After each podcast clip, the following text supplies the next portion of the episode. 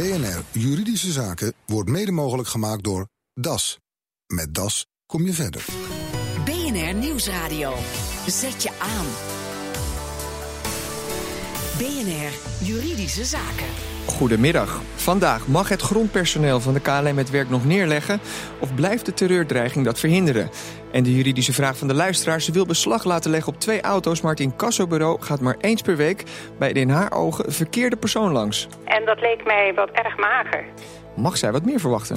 Ronald Olstorn. Het waren twee opvallende uitspraken begin deze maand. De rechter die stakingsacties verbood van zowel het grondpersoneel van KLM... als van de piloten van EasyJet. De explosieve combinatie van enorme vakantiedrukte en terreurdreiging... rechtvaardigde dit verbod. Dat was uh, in het vonnis te lezen. Na 4 september zou dit pas weer anders zijn. Maar Nelleke van der Heijden collega Nelleke van der Heijden. Um, dat geduld had vakbond FNV niet. Um, dinsdag, vandaag dus, was het hoge beroep bij het Hof in Amsterdam. Hoe is dat afgelopen? Het werd vooral een lange zit. Beide partijen zijn lang over hun spreekrecht, uh, over hun spreektijd heen gegaan. Maar ja, de, de rechter had in eerste aanleg uh, bij het kort geding uh, geoordeeld dat die combinatie van de drukte en de terreurdreiging, dat het eigenlijk voldoende bezwaren opleverde om het stakingsrecht ja, om dat in te perken, het recht tot collectieve werkonderbreking. En we hebben daar eigenlijk hier in Nederland niet echt specifieke wetgeving voor, maar daar ging het dus eigenlijk in die strijd om van was dat echt voldoende reden? Nou, en dat, uh, ja, dat was eigenlijk gewoon de vraag van de rechtszaak ook. Oké, okay, ja, FNV die is hier aanwezig in de studio, dus uh, hun kant van het verhaal horen we straks uh, uitvoerig. Um, maar wat vond KLM? Nee, ik begreep eigenlijk niet zo goed waar het nou allemaal over ging. Zeggen de CO die wij hebben is eigenlijk prima. En de gevolgen zijn veel te groot, heeft enorme economische effecten. En ze vrezen ook voor future value loss. Dus de schade omdat klanten dan niet meer gaan boeken bij, bij KLM. Ze verwachten overigens ook niet dat het vanaf 5 september opeens beter is. Maar het is niet duidelijk of als de rechter het na 5 september of vanaf 5 september toestaat, of ze dan daarover uh, in beroep gaan. Het is wel opmerkelijk, in die zaak is het helemaal niet over die terreurdreiging gegaan. Terwijl het in het kort geding in eerste aanleg daar wel over ging. Het was ook eigenlijk geen argument van KLM, maar daar kwam de rechter toe mee. Dus misschien dat deze rechters van, uh, van het hoge beroep daar uh, minder waarde aan hechten. We zullen het vrijdag horen, want dan doet de rechter uitspraak. Nelleke, dankjewel. En ik ga erover verder praten, over de gevolgen ook voor het stakingsrecht van deze zaak. Met Marloes Diepenbach. Zij is onderzoeker aan de Universiteit van Amsterdam en aan het promoveren op het stakingsrecht. En ook hier aanwezig Zakaria Bouvankatja. Hij is bestuurder FNV Luchtvaart. Uh, hij is van de vakbond dus. Uh, van harte welkom. Uh, meneer Bouvankatja, u was uh, aanwezig in de rechtszaal.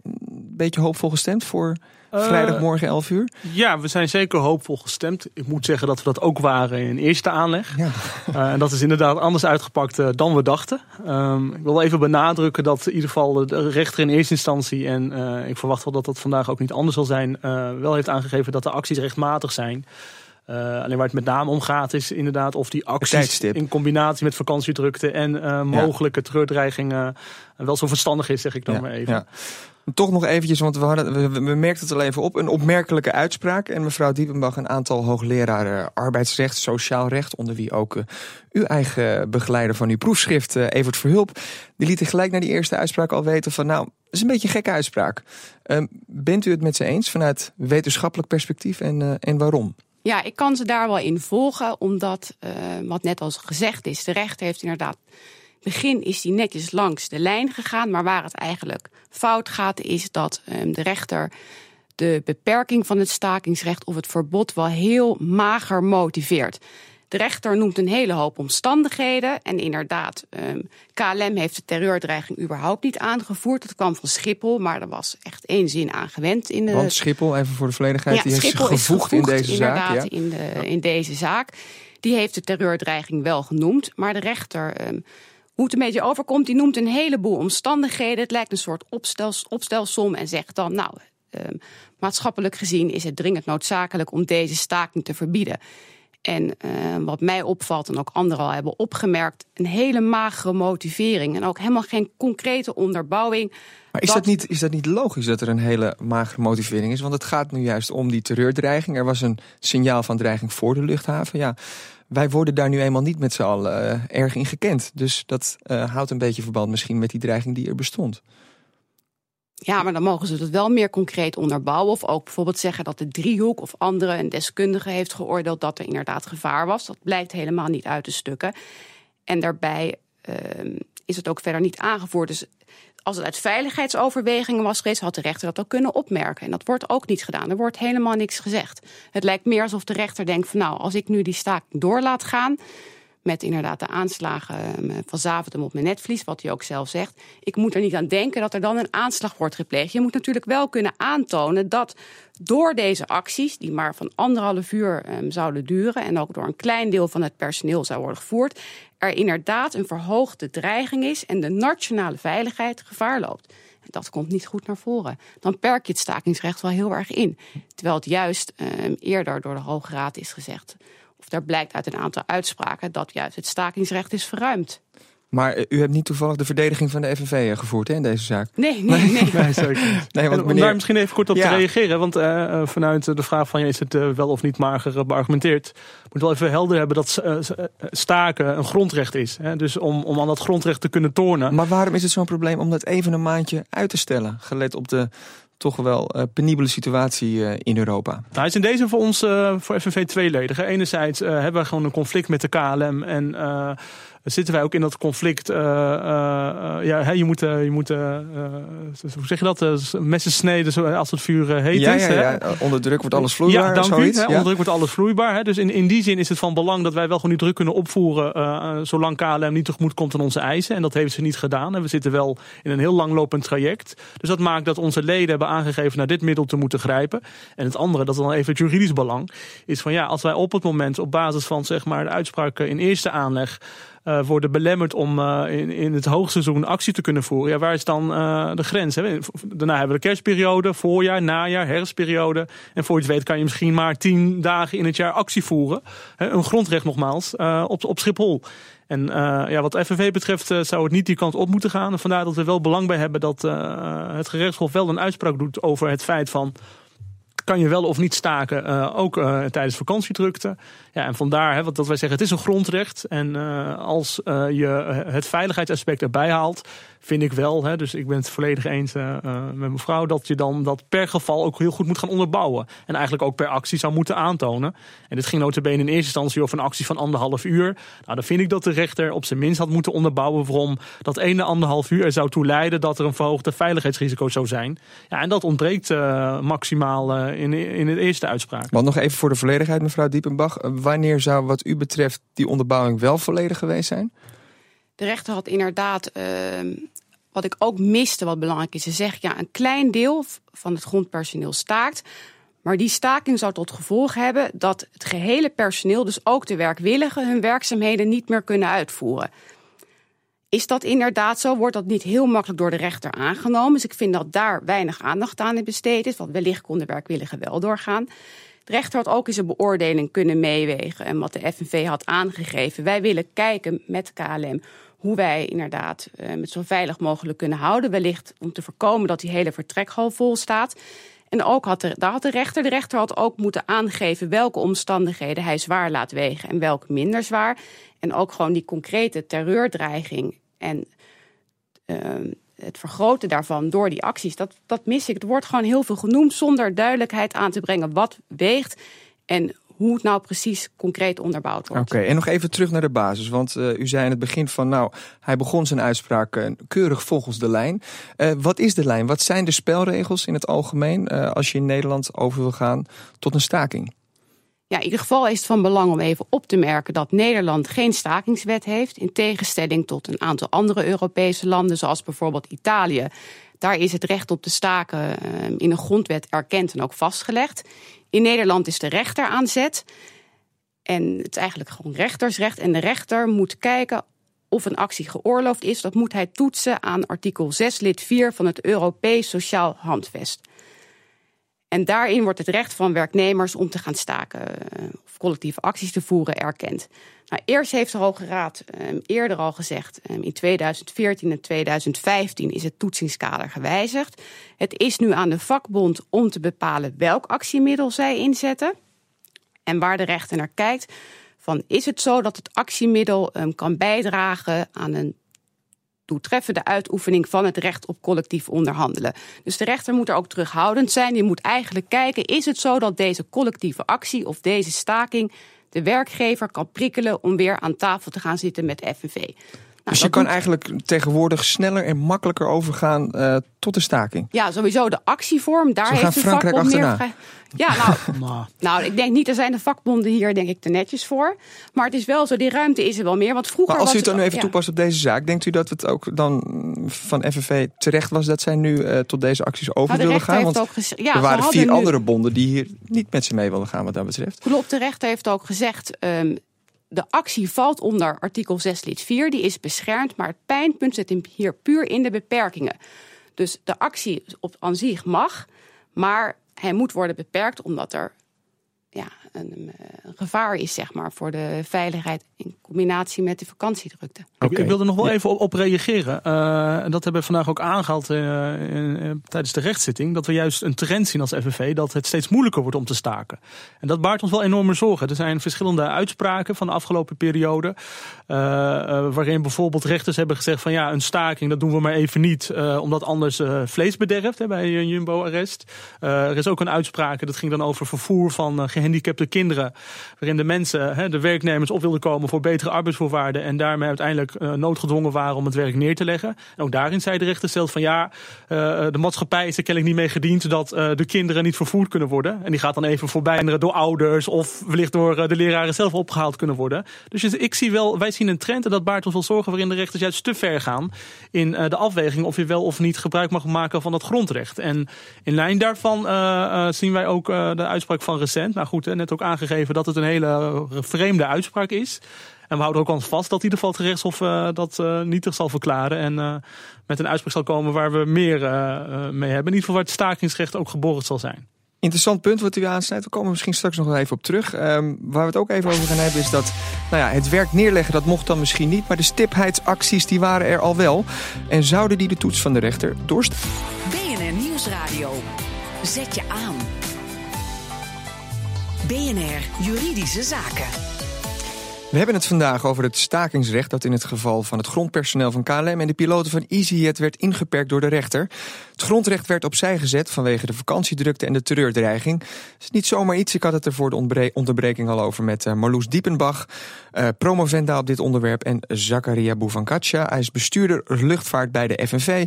En meneer Bouvankatja, eh, u stipte ook aan dat ja, eigenlijk eh, de tendens in de rechtspraak wat u betreft is dat het dus minder makkelijk wordt om eh, tot staking over te gaan. Vooral als er belangen van derden in het geding zijn. Eh u had het over het bedorven vlees van Jumbo. Maar ehm, dat is toch ook wel logisch als het gaat bijvoorbeeld om de zorg. Dat dan nou ja, patiënten niet de dupe mogen worden van een bepaalde actie.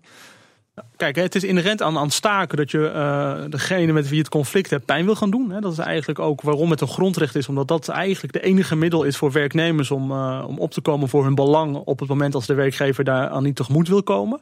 Dus dat maakt dat eh, mensen hier recht op hebben. En wil je dat inperken, zoals mevrouw al heeft aangegeven, is, dan, dan moet je wel echt grote belangen hebben, zeg ik dan maar even. Dus dan, dan moet er iets zijn met de openbare orde, of dat er veiligheid in het geding is, of dat er echt grove schade is dat een bedrijf wijze van spreken failliet gaat door die acties.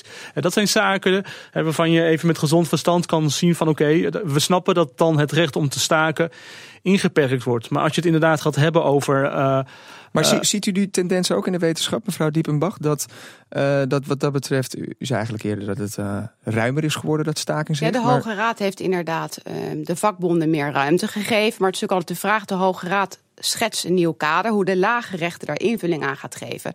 En ik ben het wel eens in ieder geval met deze laatste twee uitspraken. ehm, het toch wel lijkt dat de lage rechter de teugels weer aantrekt. En, en op deze manier ehm, toch het weer kan inperken. Terwijl het juist eigenlijk verruimd moet worden.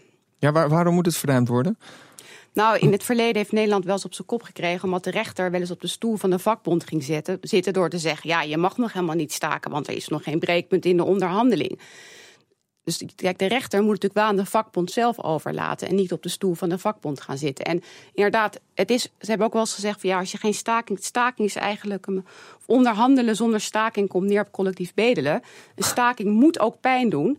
En als je dat zo ver inperkt, dan heb je ook. Maar ja, het moet toch ook een beetje wel het laatste redmiddel zijn? Je moet toch ook eerst wel echt geprobeerd hebben om Ja, er met elkaar maar uit dat te moet komen? de rechter heel terughouden toetsen. En die moet ook uh, niet op de stoel van de vakbond gaan zitten. En als er onderhandeld is en een van de partijen zegt wij kunnen niet verder, dan moet de rechter dat aannemen. En de rechter mag nog wel meewegen, maar hij mag niet op voorhand meer een staking verbieden, omdat dat niet het geval zou zijn. Er zijn alle omstandigheden moeten meewegen en dat kan meewegen, maar dat is niet het enige. Oké, nou, er mocht dus eigenlijk dus niet uh, het werk onderbroken worden voor anderhalf uur door uh, met name de bagageafhandelaars en uh, de sleepdiensten van, van KLM.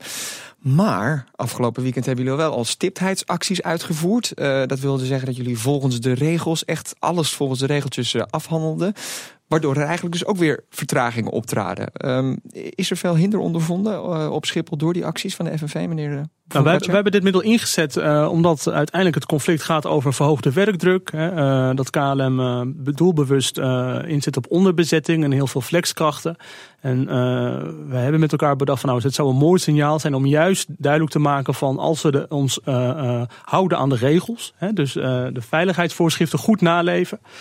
Uh, u begrijpt dat, dat mensen vanuit juist uh, de behoefte om ervoor te zorgen dat de vluchten op tijd vertrekken, wellicht uh, niet altijd alle regels naleven. Dat door nu wel te doen, dat het uiteindelijk ook weer een, een, effect kan krijgen. En je toch al snel tot de conclusie dus, komt dat er dus, te weinig mensen worden ja, ingezet. Dus eigenlijk zet de KLM te weinig mensen in om hun eigen veiligheidsregels na te leven, zegt u? Nou, wij zeggen daarmee van, als je kijkt eigenlijk naar de acties die we hebben gevoerd, hè, waarbij de mensen, om maar een voorbeeld te geven, nou, een, een koffer is wellicht te zwaar en dat moet dan met twee man getild worden, dat het dan ook met twee mensen gaat gebeuren. En daar houdt KLM geen rekening mee. En uh, als je het hebt over de regels die nageleefd moeten worden, en die zijn er niet voor niets. Die zijn er ter bescherming van het personeel. Die zijn er inderdaad ook uh, om, om verhoogde veiligheidsrisico's te voorkomen. Ja, dan, dan uh, zie je dus dat KLM eigenlijk daar veel te weinig mensen op inzet. En ja, dat verklaart ook waarom wij eigenlijk deze acties voeren. Omdat wij zien dat er de werkdruk veel te hoog is de laatste jaren. En die, die fors is toegenomen. Maar goed, mevrouw Diepenbach dus, die, die werkonderbrekingen mochten niet. Die stiptheidacties hebben ze dus wel gedaan. Wat denkt u? Zijn ze hier eigenlijk, uh, is de FNV hier zijn boekje te buiten gegaan? Nou, als je in het vonnis kijkt, heeft inderdaad KLM en Schiphol hebben gevraagd een verbod van collectieve acties. Maar wat heeft de rechter toegewezen? Een verbod van collectieve werkonderbreking. En als je strikt genomen naar de acties nu kijkt, kun je inderdaad zeggen: het werk wordt niet onderbroken. Integendeel, alle regels en voorschriften worden strikt nageleefd. Dus ja, als ze een zaak zouden hebben gehad, als je naar de bewoordingen kijkt, zou dat lastig zijn. Nou, dan, dan op zich. Het zou raar zijn dan, dan, dan, hebben jullie die uitspraak van de rechter niet meer nodig. Dan kunnen jullie gewoon op deze voet verder. Misschien. Ja, het zou inderdaad raar zijn als KLM gaat stellen van: goh, uh, mijn medewerkers mogen zich niet, niet houden aan de uh, vereiste werkvoorschriften. Hè. Dus in die zin uh, doen wij gewoon eigenlijk zoals het zou moeten. en als we het hebben over ja, wat is een effectief middel, dus het is zeker een effectief middel. alleen, zoals we zeiden, van ja, uiteindelijk, en daar gaan we heel zorgvuldig mee om, heb je wel je ultieme middel, namelijk het onderbreken van het werk, die je op een gegeven moment moet gaan inzetten. Op het moment dat je ziet dat de werkgever toch blijft vasthouden aan zijn eigen eisen, ja, dan uh, is dat natuurlijk wel een middel wat veel meer indruk maakt en uh, veel meer ook de, de, KLM in die zin raakt. Dus dat willen jullie heel graag. Mevrouw Diepenbach, u schrijft dus dat proefschrift over het stakingsrecht. Um, handvraag misschien toch wel. Ja, we hebben het er al een beetje over gehad de afgelopen 20 minuten. Maar is het nog van deze tijd of uh, is staken toch iets wat bij de 19e eeuw hoort? Ja, daar wordt over gediscussieerd. Er zijn inderdaad mensen die zeggen, nou dat past helemaal niet meer. Ik denk wel dat gezien de veranderingen eh, op de arbeidsmarkt en ook het aantal werknemers dat lid is van een vakbond, dat het uh, stakingsrecht wel gemoderniseerd wordt. En dat de vakbonden eerder naar andere actiemethoden zullen kijken. Flashmobs, hè? Ja, bijvoorbeeld. Want ik denk niet dat je nog een, eh, een halve of heel veel mensen op het Malieveld in oranje hesjes krijgt. Andere methoden waardoor de mensen inderdaad minder um, geldverlies krijgen, zeg maar. En ook via internet kun je meer aandacht vragen voor acties. Dus ik denk zeker dat het niet uit de mode is. Je hebt het denk ik nog wel nodig in ons systeem. Um, als stok achter de deur bij het collectief onderhandelen. Maar er zal inderdaad wel een modernisering plaatsvinden. En ik denk dat die ook wel ja, is ingezet. Plaatsvinden, ook. Ja. ja. En meneer Boer van Gautje, tot, tot slot. Krijgt de FNV de KLM op de knieën? Wij zijn ervan overtuigd dat wij eh, de KLM op de knieën gaan krijgen. Wij uh, zeggen ook dat het staken absoluut geen doel op zich is. Het is een middel om uiteindelijk uh, op te komen voor de mensen om wie het gaat. En daarmee ook goede arbeidsvoorwaarden af te dwingen. En, en dan nog heel even kort um, over het staken, hè, of dat uh, wel of niet, niet modern is in die zin. Wij zien gewoon dat het nog altijd noodzakelijk is. Hè, daar waar werkgevers uh, de grenzen opzoeken uh, en blijven snijden op arbeidsvoorwaarden en het uitbesteden van werk, blijven wij noodgedwongen te grijpen naar dit middel om die werkgevers weer tot de orde te roepen. Uw punt is gemaakt. Dank jullie wel voor jullie komst naar de studio. Zakaria Boe van Katje van de FNV en Marloes Diepenbach, onderzoeker sociaal recht aan de Universiteit van Amsterdam. BNR Juridische Zaken. Ronald Olstorm. Dan is het tijd voor de juridische vraag van de luisteraar. De rechter gaf haar al gelijk, maar om de 2100 euro schadevergoeding ook echt van de tegenpartij te krijgen, ja, dat heeft toch behoorlijk wat voeten in de aarde, merkte onze luisteraar. Jook van Ameide, u heeft een uh, volkstuin en daar wilt u een mooi tuinhuisje op laten plaatsen. Heeft u ook gedaan, maar er is wel het een en ander bij misgegaan. De fundering deugde niet, de dakbedekking deugde niet. Er zat een, een, niet diefstalbestendig slot op en er ontbraken stormankers. Allemaal dingen die wel betaald waren. Ik had namelijk driekwart van het bedrag van tevoren betaald. Na enig heen en weer gepraat bleek dat hij niets aan die dingen wilde doen die fout waren gegaan. Toen heb ik het voorgelegd aan het kantongerecht. Daar heb ik volledig gelijk van gekregen en ik zou 2100 euro moeten ontvangen. Maar ondertussen was het bedrijf waar de tuinhuisjes verkocht werden afgebrand. En de verzekering weigerde waarschijnlijk met goede reden de vergoeding uit te betalen. Dus nu kunt u fluiten naar die 2100 euro? dat weet ik nog niet. Dat klinkt waarschijnlijk ja. Maar de deurwaarder heeft toen een maand uitstel van betaling verleend. Maar daarna moest er dan wel een balans van de inkomsten en uitgaven van de BV komen. Dat is niet gebeurd. Toen zou er overgegaan worden tot beslaglegging. En de enige beslaglegging die mogelijk was, was op de twee auto's die op naam van de BV stonden. En daarvoor zou de deurwaarder dan eens in de week langsgaan op het adres van de bestuurder. En de bestuurder heeft wel dezelfde achternaam maar niet dezelfde voorletters als degene op wie ik de claim heb. En dat leek mij wat erg mager. Dus volgens u moeten ze helemaal niet bij die bestuurder zijn? Ja, maar zoals de deurwaarder zegt, ik heb de claim op de BV en niet op de privépersoon. En mijn vraag is van, is dat nou inderdaad zo dat dit de enige manier is waarop er tot beslaglegging kan worden overgegaan? Is het niet mogelijk om het adres te achterhalen via de burgerlijke stand of zo?